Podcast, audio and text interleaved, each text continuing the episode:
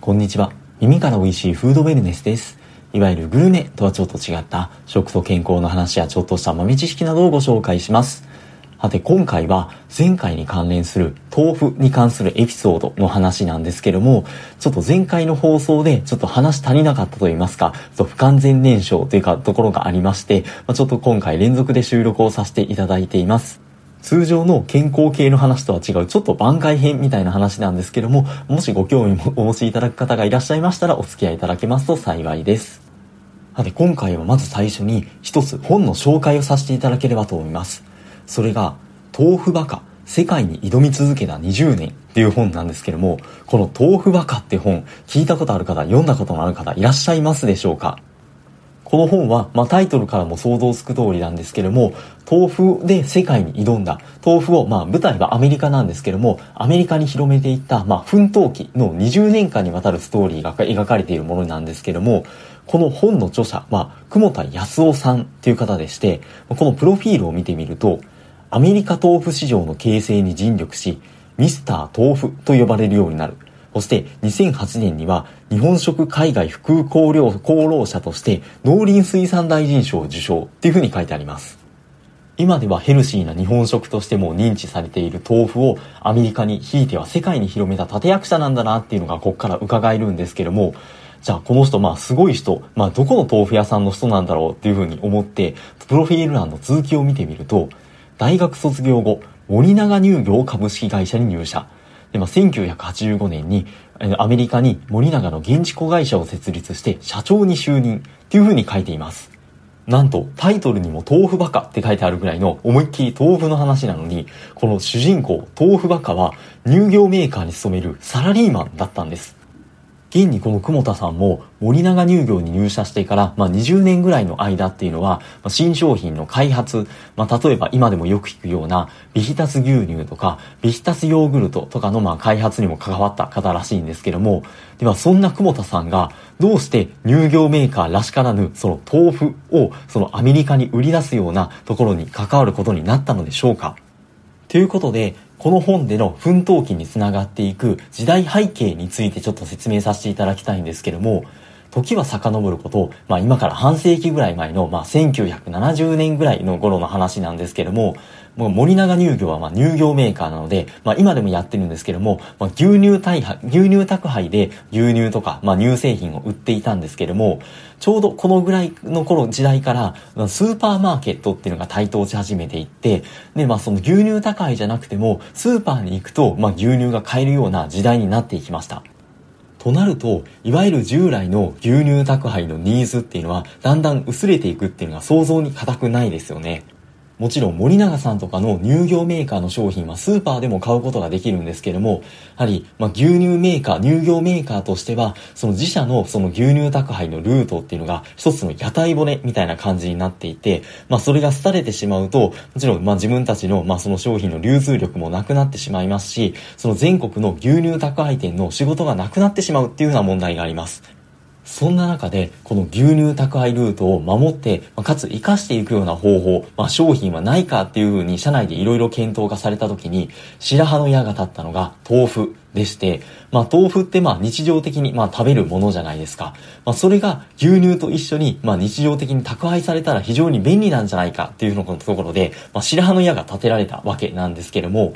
ただ豆腐を宅配として販売するためには一つ大きな壁がありまして、というのも、特に当時の豆腐っていうのは、牛乳よりも足が速い、まあ、傷みやすいっていうのがありまして、その、それを宅配するっていうためには、そもそもの豆腐の商品改良、もうちょっと日持ちをするための改良が必要ってことになりました。そこで森永乳業の中の研究所では、もともと乳業メーカーなので、牛乳パックにその牛乳をその無菌で詰める無菌包装の技術っていうのを持っていたので、それを何とか豆腐に応用できないかっていうところで試行錯誤を重ねて、その研究開発に8年ぐらいかかったらしいんですけども、1977年になんと10ヶ月間保存可能な豆腐の無菌包装の技術の開発に成功したんだそうです。これ今から40年以上前の話なんですよ。ちょっと衝撃的ですよね。そしてもちろん開発に成功したからには、まあ、早速工場を作って大量生産体制を作って、で、まあその全国の牛乳高いルートに乗せて豆腐を販売していくっていう風な流れになるんですけども、でもそんな大手メーカーが、その資本力と最新技術と、そして販売網を駆使して、全国への豆腐の製造販売に乗り出してくるってなると、その朝早い時間から起きて、毎朝まあ、コツコツと豆腐を作っているような、中小の豆腐製造メーカーさんってもうひとたまりもないですよね。そこで当時の豆腐メーカーの業界団体が動き出して、この無菌包装豆腐の国内販売中止を求めるような法案の成立を国会に働きかけて、で、実際に中小企業分野調整法っていう法律を成立させました。これは簡単に言うと、大手メーカーがその中小企業のビジネス分野に参入をしてきた時に、その中小企業の申し出によって、その参入をまあ止めることができるっていうような規制を敷いたものになっていまして、これどうやら豆腐だけではなくて、ラムネとかシャンベリーとかサバーとか、そういった業界への参入も規制対象になっているらしいんですけども、こんな法律があるんですね。ちょっとびっくりしますよね。そしてこの法律によって、その森永乳業はせっかく無菌包装技術の豆腐を開発したのにもかかわらず、それの国内販売っていうのが事実上できないような状態になってしまったそうなんです。そうなると、せっかく研究開発にかけてきた時間とか費用が台無しになりますよね。まあ、そしたらどうしようかっていうと、まあ、国内で売れないなら、海外で豆腐を売ろうっていう風な流れになりますよね。当時、海外とか、まあ、アメリカとかでは、その和食っていうのが徐々に認知をされ始めて、まあ、その人気が広まっているように見られるような頃だったらしいんですけれども、そのアメリカに現地の子会社を設立をして、豆腐を販売していこうっていう風な企画立案したのが、この久保田さんだったんだそうです。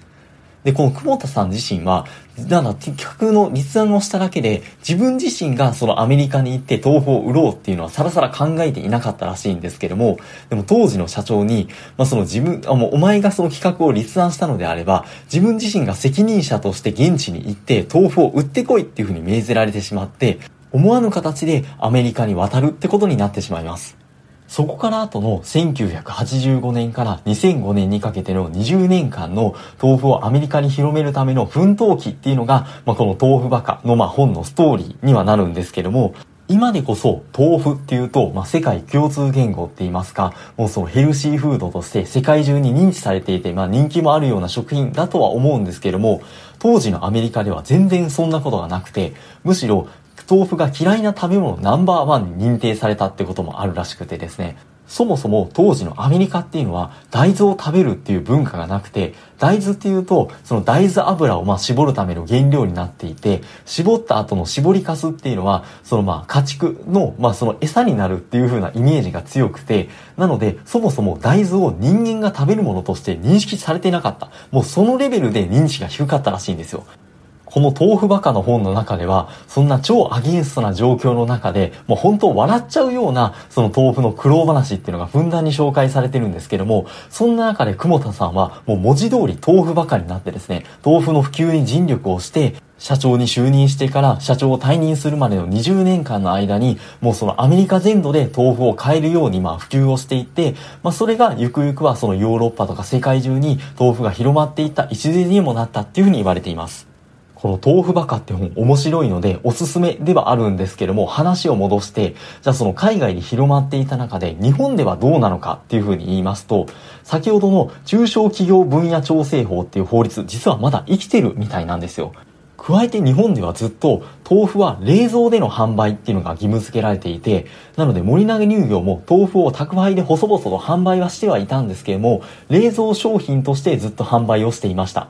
ただついに2018年になって法改正がありまして、この無菌重点豆腐っていうものを常温で販売してもいいよってことになりまして、よく2019年の1月からついに森永乳業も国内でこの常温保存可能豆腐っていうのの販売をスタートさせています。なので画期的な常温保存可能豆腐っていうのを前回放送で紹介させてもらったんですけども、その技術は実は1977年に開発をされていて、このようやく販売ができたっていうのは森永乳業の40年越しの悲願だったっていうふうにも言えるんじゃないでしょうか。ということで、常温保存可能豆腐の裏話がしたかっただけっていうのが今回の放送なんですけども、まあこれを機に豆腐に限らずですね、そのおかずになるようなタンパク源を一緒に備蓄するっていうようなローリングストックを始められてもいいんじゃないかなっていうふうにも思います。ということで雑談ですいません。この放送もしよろしければ引き続きフォローですとか良かった放送回いいねのいただけますと助かります。引き続き素敵なフードウェルネスライフをお過ごしください。本日もありがとうございました。